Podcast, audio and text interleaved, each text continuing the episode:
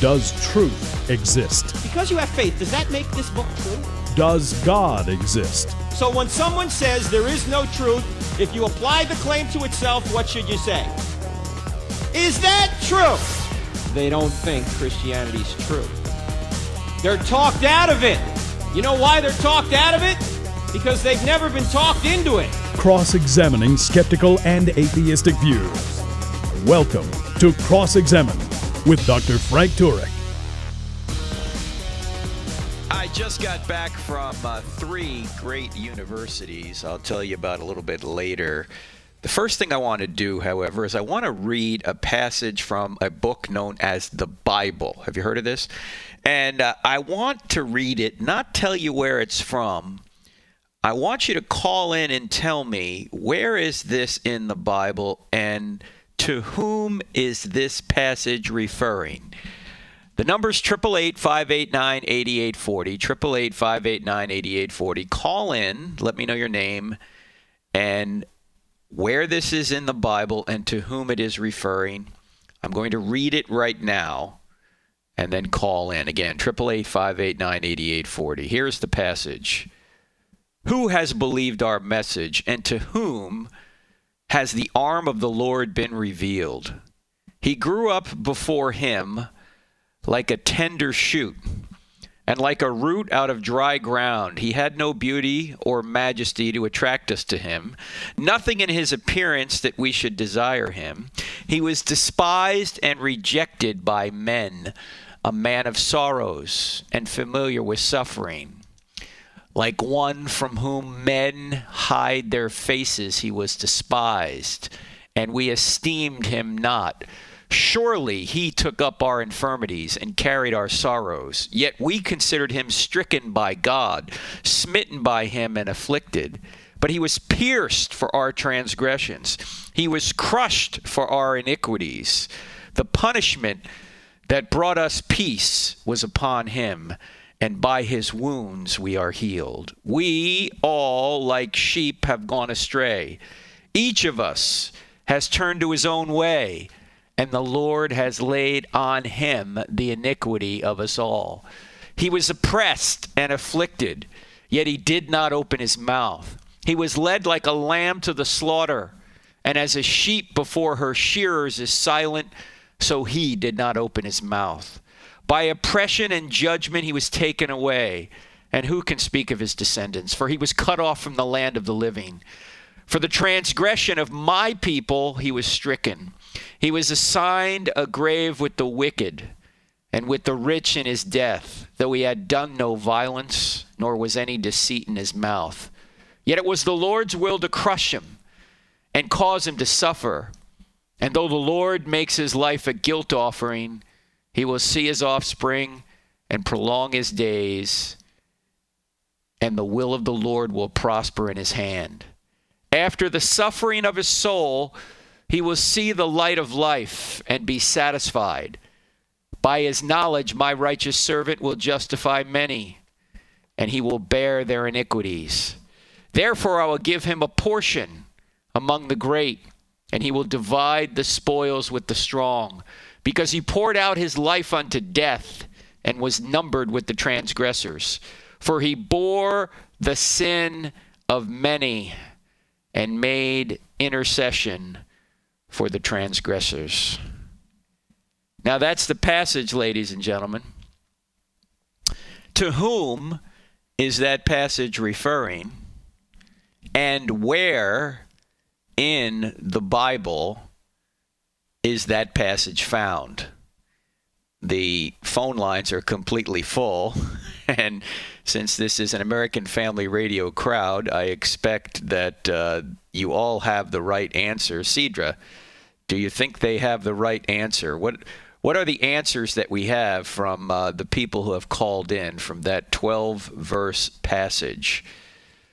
Let's see if Alice has it. Alice from Louisiana. Alice, you're on with Frank Turek. How you doing? I'm blessed. Well, so am I, Alice. Who is that passage? Well, first of all, where is that passage from? It's Isaiah 53. You are correct.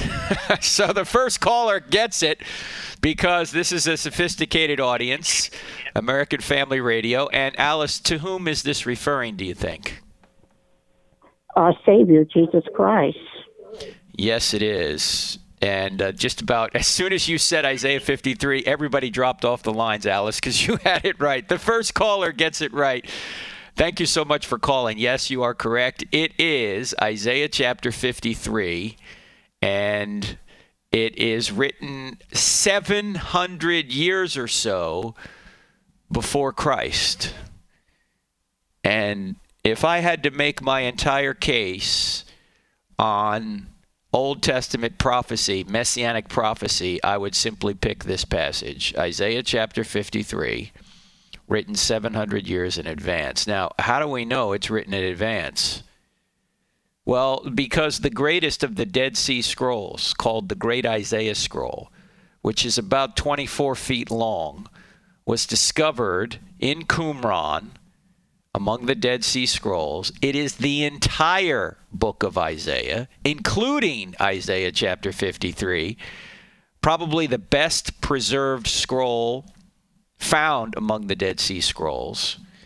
And it dates to at least 150 BC, before Christ. The scroll itself, obviously the writing is earlier, but that particular scroll, until we discovered that particular scroll back in the 1940s, the earliest scroll we had of Isaiah was called the Masoretic Text in the Old Testament, and it was from about 1,000 or so A.D. So about 1,100 years of transmission was able to be analyzed from the 150 or so BC to the about 1,000 AD. And when they compared the book of Isaiah from the Dead Sea Scroll of 150 BC and the Masoretic text from about 1,000 AD, they discovered there were virtually no changes to the text, and any changes that were done were very slight and didn't affect the meaning of any passage. Now, that just shows you, A, that the scribes were meticulous in their copying of the text over 1,100 years, and B, that this particular passage was written well before Jesus ever showed up here on earth. Now, you might say, well, Frank, it's written in the past tense, it seems. Why would this be a prophecy? This is called, in some circles, this is called the prophetic perfect tense. And what it means is that Isaiah, when he had this vision or saw this or was inspired to write it, he wrote it in a way that he was describing what he saw or what he was inspired to write, much like if you woke up from a dream and said, oh, then this happened and then that happened. The dream in your mind is past tense, even though it may be you may be thinking that this is about something happening in the future. Also, this could be taken to mean that it's so certain that it will happen, it's written in this called prophetic perfect tense, that even though it hasn't happened on earth yet, because God has said it will, it will. It's as if it already has, and it's written in that tense. Now, this passage has brought many Jewish people to Christ because they don't even know, quite frequently, it is in their Old Testament, and when you point it out, they're amazed by it. In fact, my friend Barry Leventhal, who was a winner of the 1966 Rose Bowl on the UCLA Rose Bowl team, was a Jewish man who actually came to faith by this passage here. It's an amazing story. He actually now is a professor at our seminary here in Charlotte, North Carolina, Southern Evangelical Seminary, ses.edu. And if you want to get a great education in apologetics and philosophy, you go to ses.edu. You can take classes even online. You don't actually have to move to Charlotte. Check it out. And I'm going to tell you Barry's story, and we're going to go through 6 other messianic prophecies here on the program today, so don't go away. You're listening to Cross Examined with Frank Turek on the American Family Radio Network. Our website, crossexamined.org. Back in 2 minutes. Don't go away. The church in America is in a state of spiritual emergency. Though we have access to more resources and biblical teaching than at any time in history, we are not characterized by the supernatural power of the Holy Spirit. Every time in Scripture when God's people cried out in humble, desperate, repentant oneness, He responded in favor of their prayers. Every time. Today, across our nation, God is waking up believers from our slumber to earnestly pray for revival in brokenness, humility, and repentance. Since only Christ can save, heal, and revive, let's join together to turn from every sin God reveals to us, pray with urgency for spiritual recovery and awakening, and unite with other believers in spreading the hope of Christ-centered revival. Unite with others for one night, one hope, one cry. From Lake Point Champion Center in Cartersville, Georgia, Sunday at 5 Central on American Family Radio and onecry.com. Here for your encouragement and your walk with God. This is David Wolin with Haven Ministries, inviting you to anchor your day in God's Word. When the explorer Cortez landed on the coast of Mexico, he sunk his own ships. He made it impossible for his men to turn back. Retreat was no longer an option. In the spiritual sense, something like that happened in Acts 19. The Apostle Paul was preaching in Ephesus, and revival broke out. It says, many of those who believed now came and openly confessed what they had done. A number who had practiced sorcery brought their scrolls together and burned them publicly. Like the hymn says, I have decided to follow Jesus, no turning back. And it's a good reminder for you and me. Let's not hang on to anything that would hinder us from following Jesus with a whole heart. Try out Anchor Devotional for free. Get started at getanchor.com.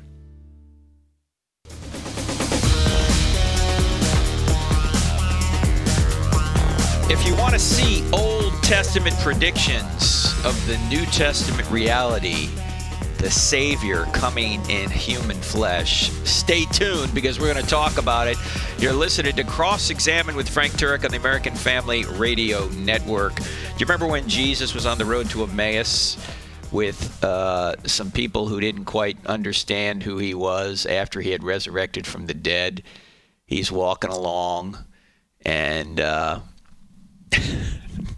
they're dejected, and he says to them, well, why are you so sad? And they say something like, are you the only person in Jerusalem who didn't know what just happened here? Ironically, he was the only person in Jerusalem who did know what just happened there.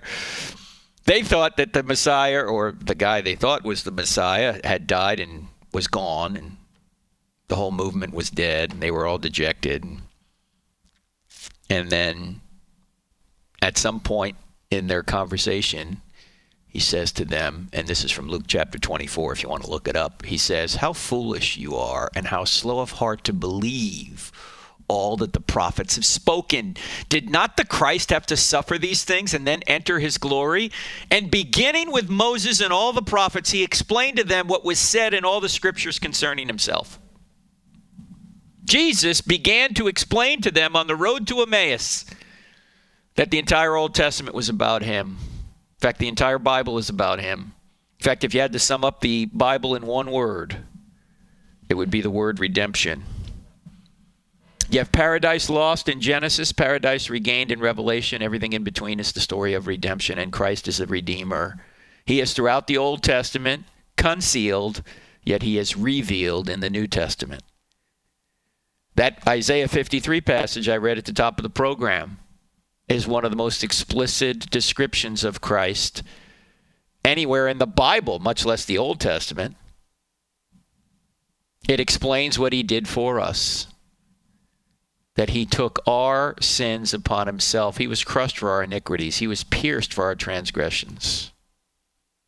Written 700 years in advance. And it's not the only scripture. We're going to get into others here in a minute, but let me relate my friend Barry Leventhal, who, as I say, was a Jewish young man. UCLA Rose Bowl team had just won the Rose Bowl in January of 1966. He was a co-captain of the team, and he had run into a guy by the name of Hal Lindsey. You've probably heard the name Hal Lindsey. He's written a number of books over the years, into prophecy. It turned out his book, The Late Great Planet Earth, led a lot of people to Christ. Unfortunately, the book was wrong. And it was trying to predict the end of the world would come in like 1988 or something. It wound up bringing a lot of people to Christ, which just goes to show you that God can draw a straight line with a crooked stick. You know, sometimes we get it wrong, but he can still get his will done. People did come to Christ through that book. In any event, he was the Campus Crusade for Christ director on the UCLA campus, and he kept running into Barry and telling Barry that the Old Testament predicted Yeshua, Jesus. And he would show some of the verses to Barry, and Barry would say to him, those verses aren't in the Tanakh, the Jewish Old Testament. He said, you got a trick Bible to fool the Jews. That's what Barry said to Hal, and Hal said, no. He said, you have a Tanakh, don't you? A Jewish Old Testament. Well, Barry has had one. He hadn't dusted it off until, since his bar mitzvah back, 10 years prior or so. But he said, yeah, I got one. And so Hal wrote these verses down and gave them to Barry. And Hal said, check these out, Barry. And Barry said, okay, I'll check them out, but don't call me. I'll call you, right? So after about a week, Barry hadn't even looked at the verses. He was starting to feel guilty. He told Hal he'd look them up. So he did look them up, and he looked up Isaiah 53 in particular. And as soon as he read that, he knew intellectually Jesus was the Messiah. But he didn't accept Christ right away because a whole bunch of implications rushed right through his head. Like what? What do you mean? Well, what will my Jewish fraternity say if I become a Christian? What will my parents say if I become a Christian? I mean, there's going to be some things I'm going to have to give up. There's going to be some tension. There's going to be some problems. That's why conversion is not as simple as we sometimes make it out to be. There's a lot of implications involved in saying now you're a Christian. So he said, I got to go to my rabbi. I got to see what he thinks about Isaiah 53. So he went to his rabbi there near UCLA, and he said, Rabbi, there's some Christians on campus who are saying that Isaiah 53 points to Jesus. It's about Jesus. Who do you think it's about? So the rabbi read Isaiah 53. And he said to Barry, he said, Barry, as I read this, it does appear to be about Jesus. But since we Jews don't believe in Jesus, it can't be about Jesus. And Barry thought to himself, I didn't know much about logic at that point, but that logic just didn't sound kosher to me. Well, a few months later, Barry gave his life to Christ. And now, as I say, he teaches at Southern Evangelical Seminary here in Charlotte, North Carolina, ses.edu. And his story, by the way, is in the book, I Don't Have Enough Faith to Be an Atheist, chapter 13. Now, that particular passage, as I say, has brought many people to Christ, because when you read it, you realize this is about Jesus. This explains beautifully what Jesus would do 700 years after it was written. It's an amazing, amazing prophecy. If you haven't read it yet, go there and read it. If you know somebody who's not a Christian,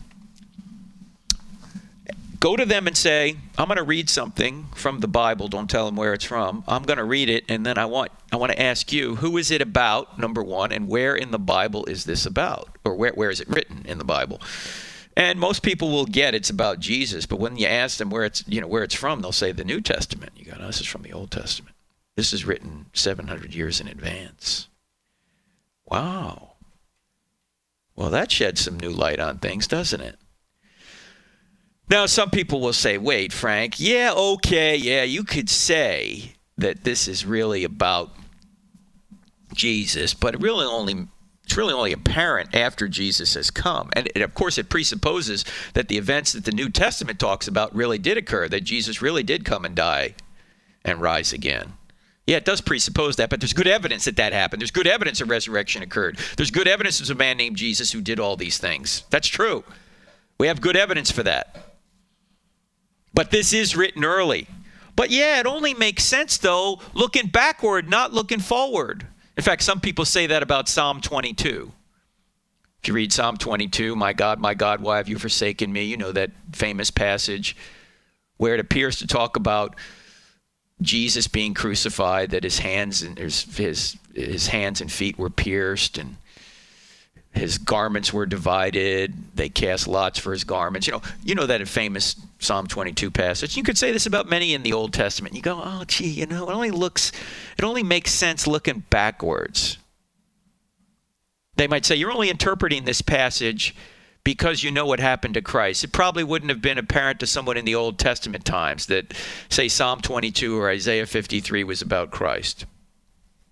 Actually, I think they thought it was about the Messiah. Certainly, Isaiah 53 they thought was about the Messiah. But let's just grant them that particular piece of skepticism. Let's say, even if that's true, so what? Even if it's true that it only makes sense looking back. It may be true that certain messianic prophecies in the Old Testament become clear only in light of Christ's life. But that doesn't mean that those prophecies are any less amazing. Why? Well, look at it this way. If you can't make sense of the pieces of a jigsaw puzzle without the box top, does that mean that no one made the puzzle? No. Does it mean that there's no design to the puzzle? No. In fact, once you see the box top, you suddenly realize not only how the pieces fit together, but how much forethought it took to design the pieces that way. In the same way, Jesus' life serves as a box top for many pieces of the prophetic puzzle that are found throughout the Old Testament. In fact, one Bible scholar, his name is Barton Payne, identified 71 Old Testament messianic prophecies fulfilled by Christ, and some of which are illuminated by the light of Christ's life. I mean, it's been summarized this way. In the Old Testament, Christ is concealed. In the New Testament, Christ is revealed. While many prophecies are clear beforehand, some can be seen in the light of Christ's life, can be seen only in the light of Christ's life. Others are clear even before, but those that become clear after Christ are no less a product of supernatural design than those who were clear or that were clear before Christ. Now, by the way, we have a lot more in this in the book. I don't have enough faith to be an atheist. In fact, I just read a couple of sentences from that. If you want more on Old Testament prophecy, get I Don't Have Enough Faith to Be an Atheist. We cover some of this as well in Stealing from God, Why Atheists Need God to Make Their Case. So even if it only makes sense looking back, it doesn't mean it's not designed, or it doesn't mean it's not supernaturally put together. It was, quite obviously. It still requires a design, just like a puzzle requires a design before you have the box top. The box top is sort of the key to the puzzle, just like the New Testament is kind of the key to some of the things in the Old Testament that are concealed in the Old Testament. They're revealed when you get to the New Testament, but they're just as much a product of supernatural design as those verses that are clear looking forward, not just those that are clear looking back. All right.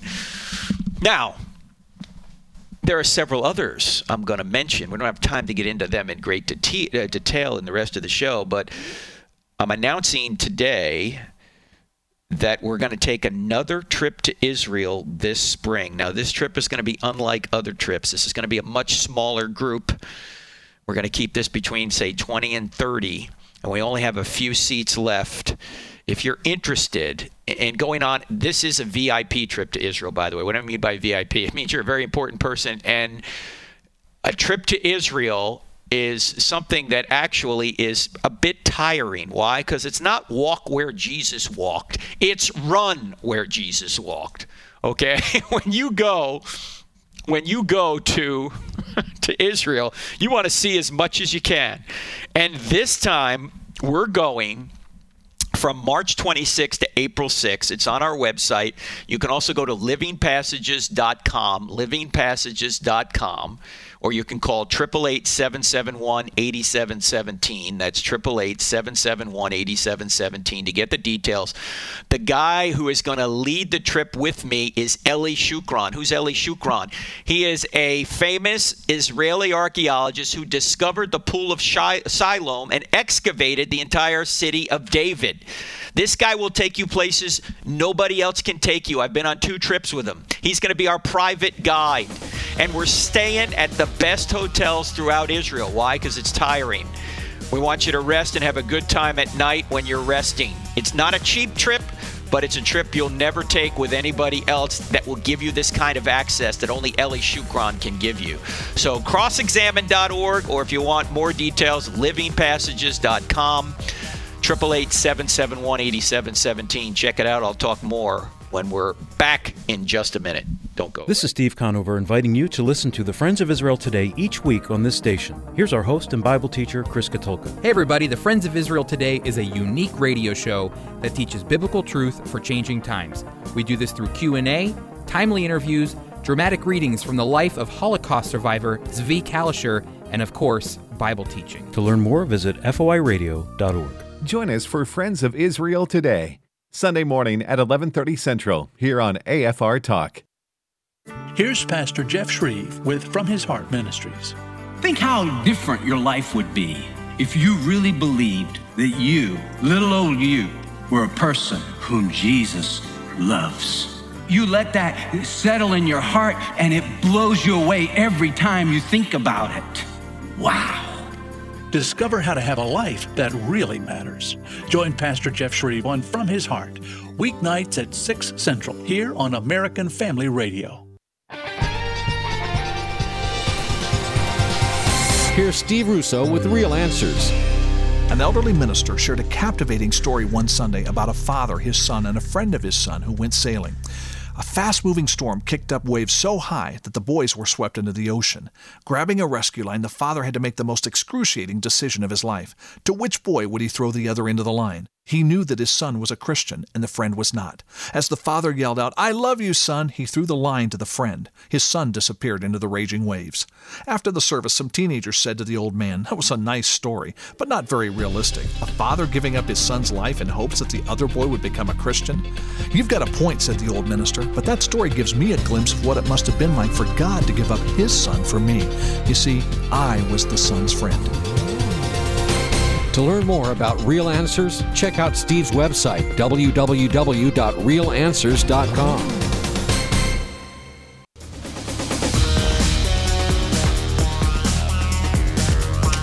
Welcome back to Cross Examined with Frank Turek on the American Family Radio Network.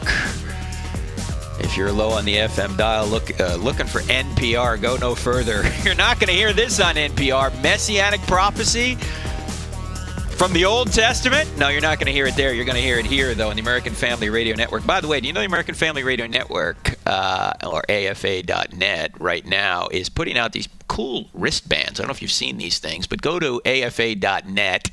AFA.net, you'll see them on the right-hand corner there. It says Christmas wristbands. Keep Christ in Christmas.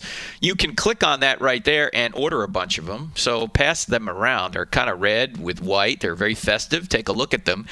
Keep Christ in Christmas wristbands. Oh, by the way, I got to say one thing before we move back to the Messianic prophecy. I keep hearing this in the media about the election. And, Mrs. Clinton won the popular vote and,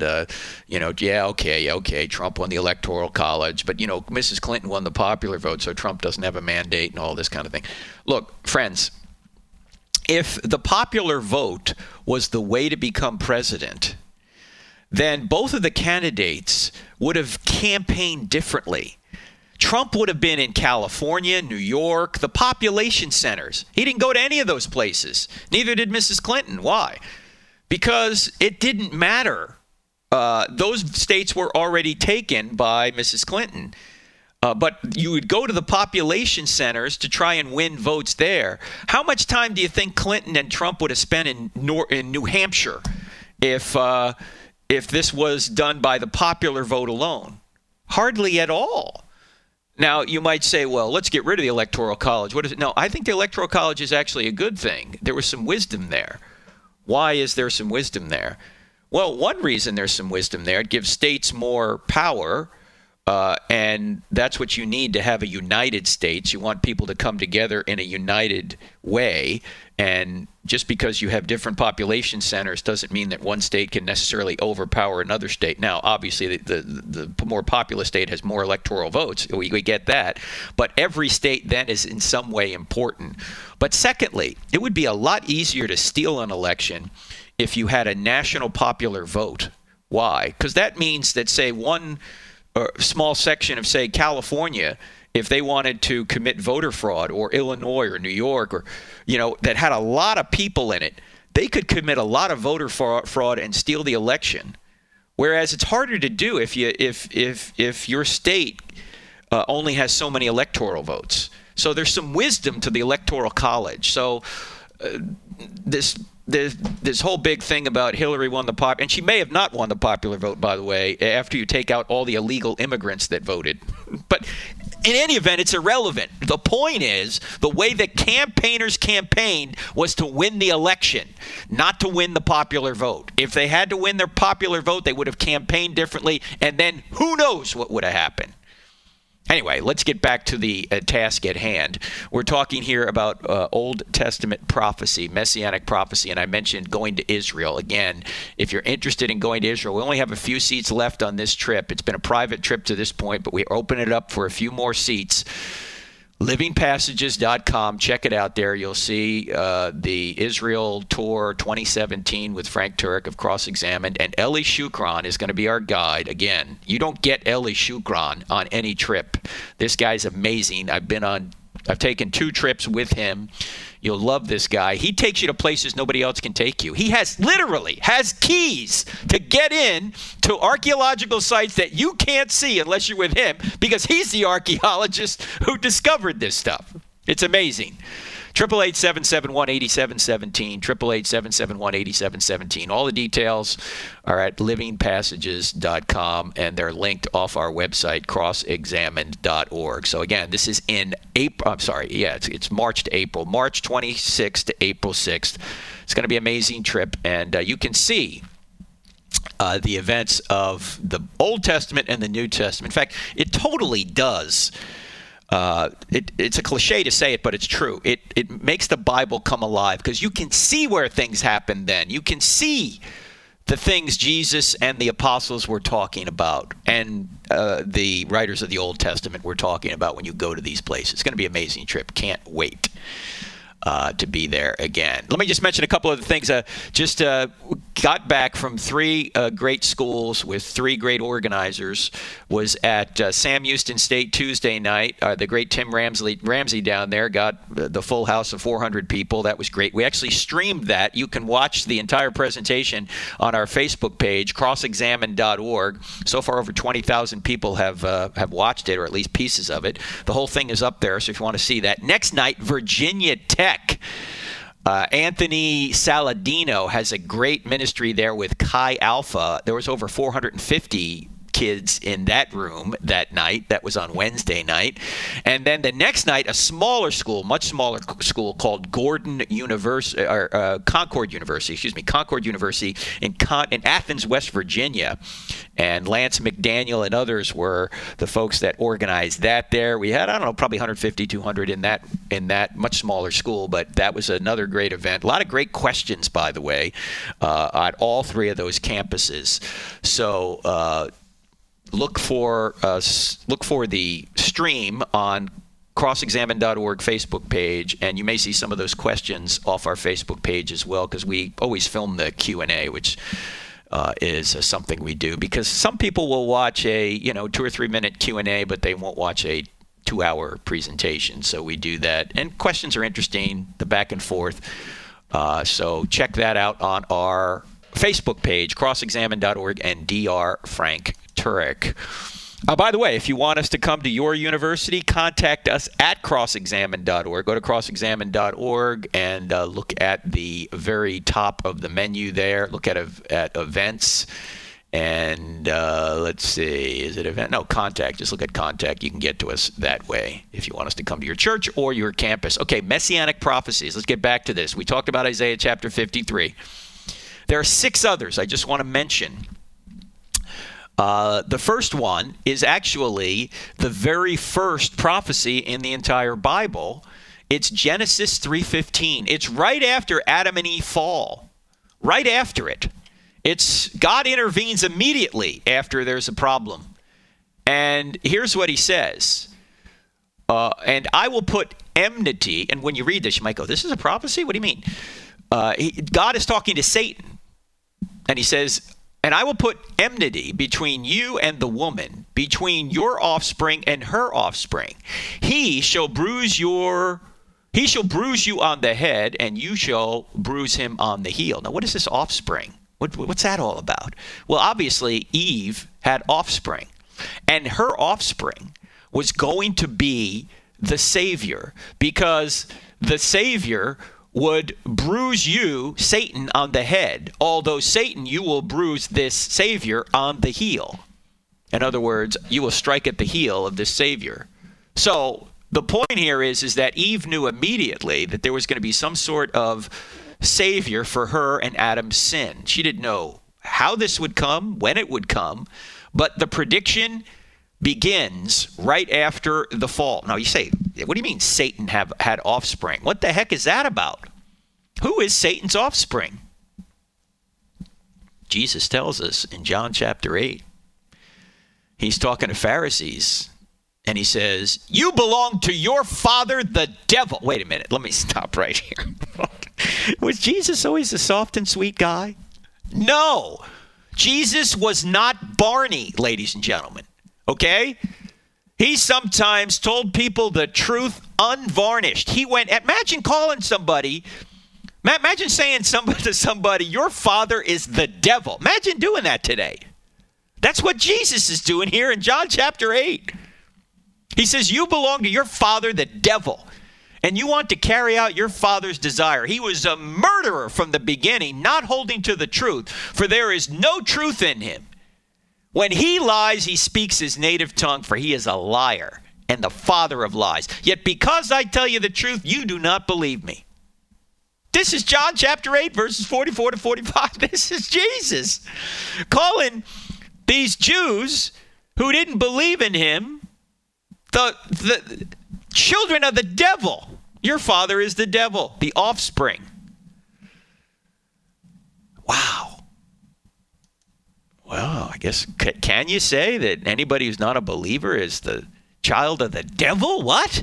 I don't know if I'd go that far, but he certainly was calling these people the offspring of Satan. Now, Christ ultimately wins, as you know, despite Satan's attempt to destroy him. Satan had him killed, but Jesus rose from the dead. And that begins, that prophecy, that intervention that God begins. I said earlier, remember the entire theme of the Bible is redemption? That's the whole point here. And God is the Redeemer, Christ is the Redeemer. As soon as Adam and Eve fall, bam! Here comes God to say there will be a Redeemer. By the way, if you saw the movie The Passion, this was done beautifully by Mel Gibson. Remember in the beginning of that scene where the snake is kind of slithering over Jesus, and then he's in agony in the Garden of Gethsemane, the snake slithering over him, and then he stands up and he stomps on the head of the serpent. And then you see the guards coming to get him. In other words, he decided, I'm going through with the sacrifice. And so he crushes the head of Satan, just like this passage says. Well, I thought that was beautifully done by Gibson. So that's the very first prophecy. Now, there's scores of these prophecies. I'm just going to pick a few more. The Messiah would also come from the line of David. The line of David. We know he comes from the tribe of Judah. That's Genesis 49:10, but he also comes from the tribe of David, or from the branch of David, he's an offspring of David. And this is said in Jeremiah 23 and Jeremiah 33. For example, Jeremiah 33 says, behold, the days are coming, declares the Lord, when I will fulfill the good word which I have spoken concerning the house of Israel and the house of Judah. That's where we get the word Jew from, by the way. Christ comes from the tribe of Judah and the branch of David. In those days and at that time, I will cause a righteous branch of David to spring forth, and he will execute justice and righteousness on the earth. He goes on to say, in those days, Judah will be saved and Jerusalem will dwell in safety. And this is the name by which she will be called, the Lord is our righteousness. That's Jerusalem, she will be called, the Lord is our righteousness. For thus says the Lord, David shall never lack a man to sit on the throne of the house of Israel. And the Levitical priest shall never lack a man before me to offer burnt offerings, to burn grain offerings, and to prepare sacrifices continually. Who prepares sacrifices continually? Who is the sacrifice continually? Jesus, Hebrews chapter 7. So the Messiah is going to come from David. more after the break. You're listening to Cross Examined with Frank Turek. Back in 2 minutes. Thanksgiving is near and change is in the air. Maybe you've experienced some changes this past year, and today you might be asking yourself, what do I have to be thankful for?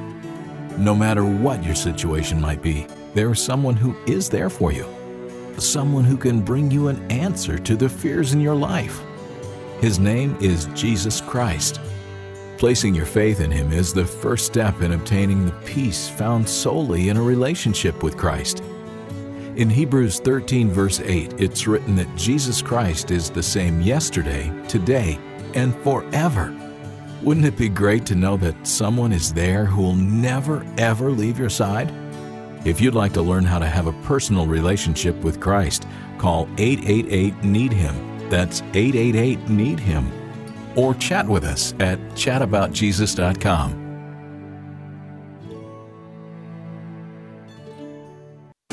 Back to Genesis with Dr. John Morris, popular creation speaker with the Institute for Creation Research.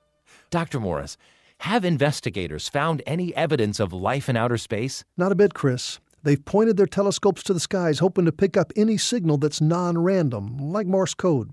Actually, they're setting their sights rather low. They think that just a few letters would indicate intelligent life. But at the same time, scientists look at the incredibly complex information-loaded DNA code with billions of letters all in a precise sequence and call it random. In spite of this incredible complexity, atheistic scientists refuse to believe that it's the evidence of intelligence. Yet they say that the simple hoped-for code from outer space would be the sign of intelligent life. How inconsistent! At least the creation model doesn't depend on claims such as this. Let's go back to Genesis and get it right. For more on creation, visit our website at www.icr.org.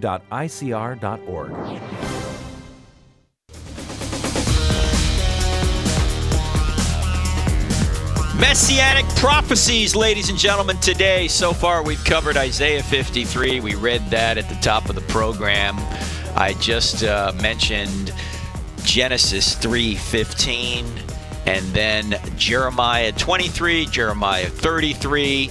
That Jesus would come from David, the Messiah would come from David. The Messiah will also be born in Bethlehem.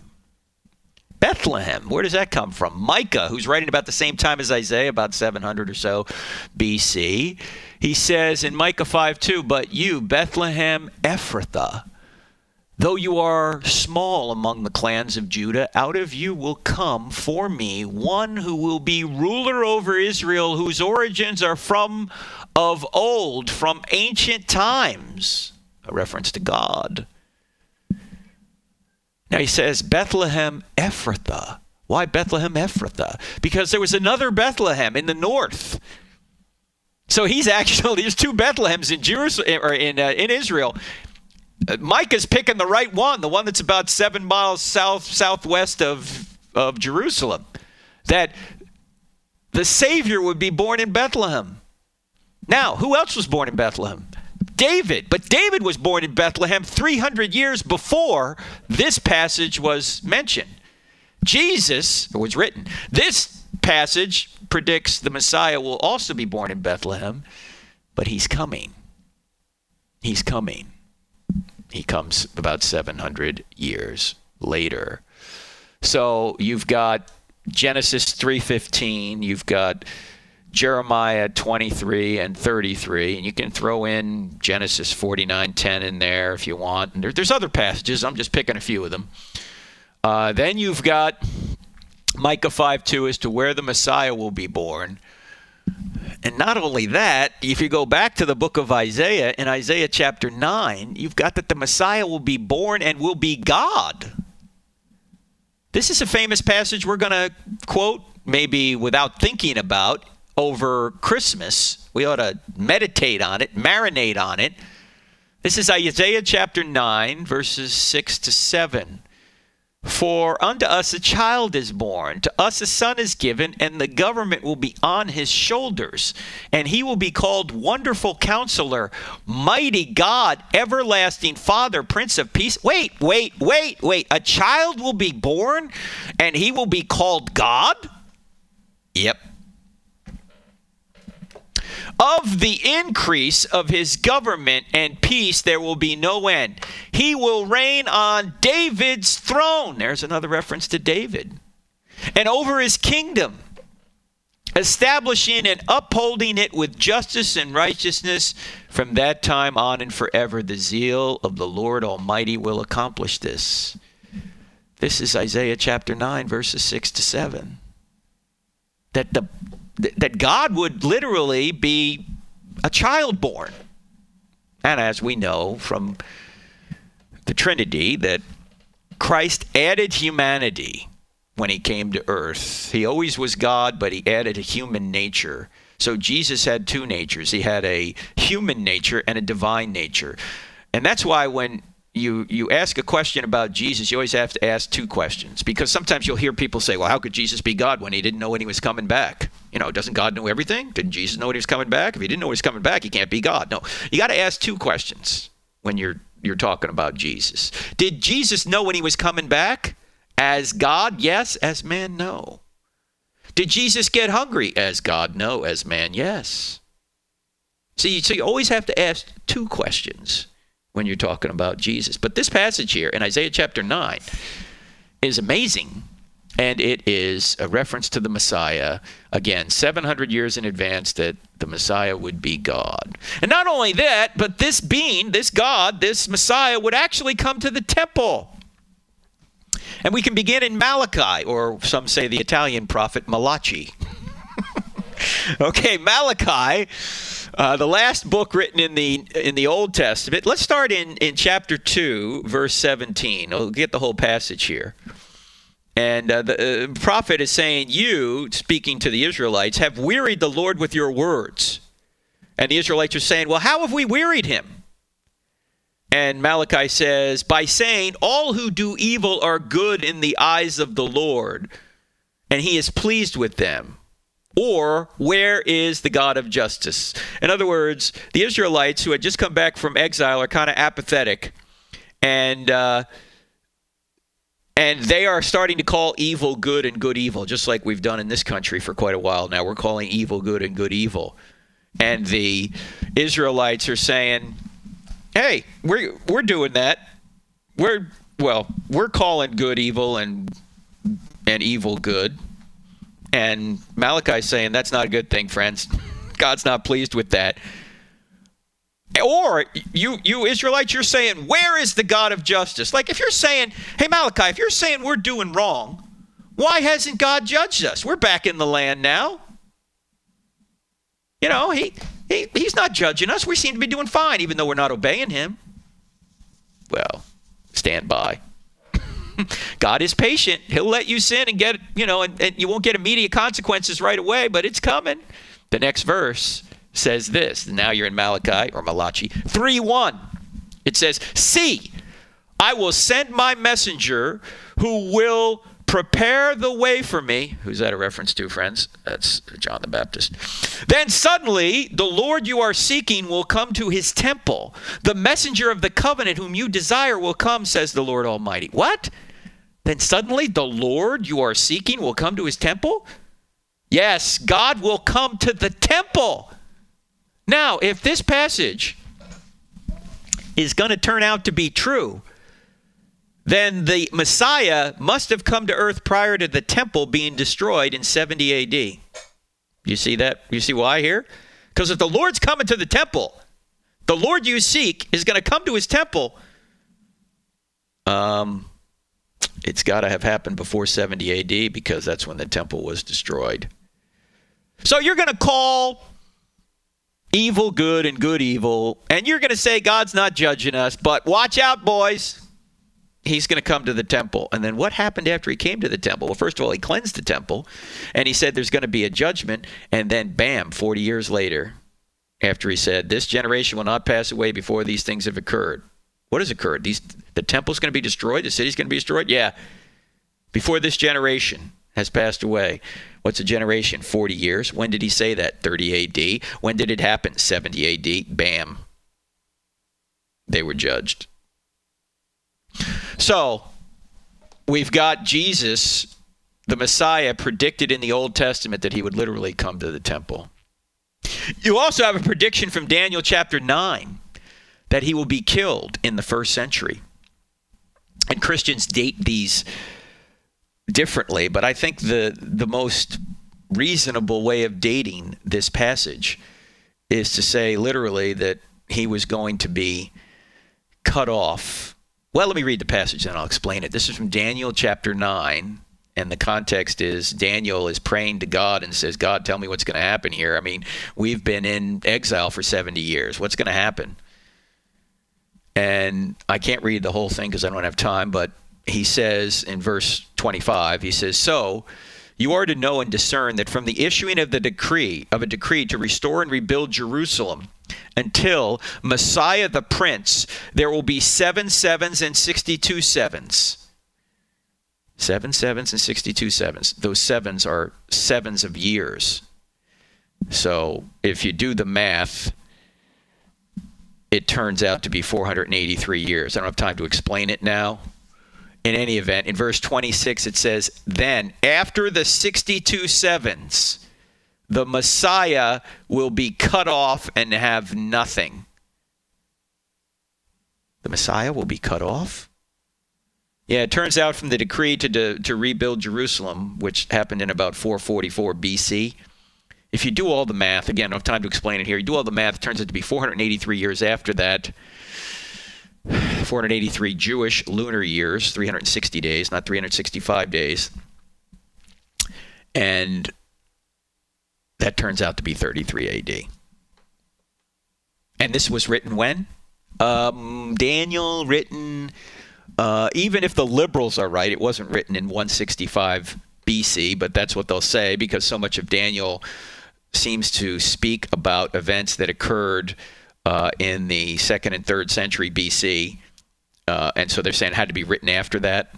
So they say 165 BC. Even if they're right about 165 BC, this is still 200 years prior to Jesus coming to earth, or 160 or so years prior to that. So it doesn't help. You're still dealing with a very specific prophetic prediction here about the Messiah being killed. But no, Daniel's written in the 500s BC. Now, you put all these together. You put these seven messianic prophecies together, and they're in the book, I Don't Have Enough Faith to Be an Atheist. They're also in the book, Stealing from God. You take Genesis 3:15, you take Jeremiah 33, you take Micah 5:2, you take Isaiah 9:6, you take Malachi 3:1, you take Daniel 9:24 to 27, and you take Isaiah 53. And you really got to be blind not to see there's some supernatural influence behind these writings. Because how could they have known all this in advance? Even if they didn't really know what they were writing at the time, somebody who inspired them did. Yeah, we get the box top once the New Testament arrives. Once Jesus arrives, we get the box top to Old Testament prophecy, to the Old Testament puzzle. But the puzzle is still designed whether or not you have the box top. Once you get the box top, then you realize, man, this really is amazing. So, if you really want to go deep into Old Testament prophecy, I highly recommend you get Michael Brown's book, my friend Michael Brown, Answering Jewish Objections to Jesus, Volume 3, because sometimes Jewish folks try to counter this, and his Volume 3 deals with messianic prophecy objections, so you can go deep there.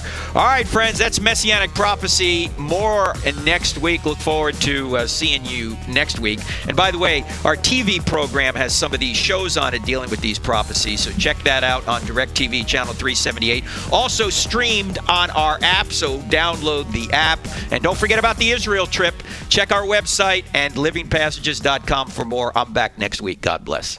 The views and opinions expressed in this broadcast do not necessarily reflect those of the American Family Association or American Family Radio.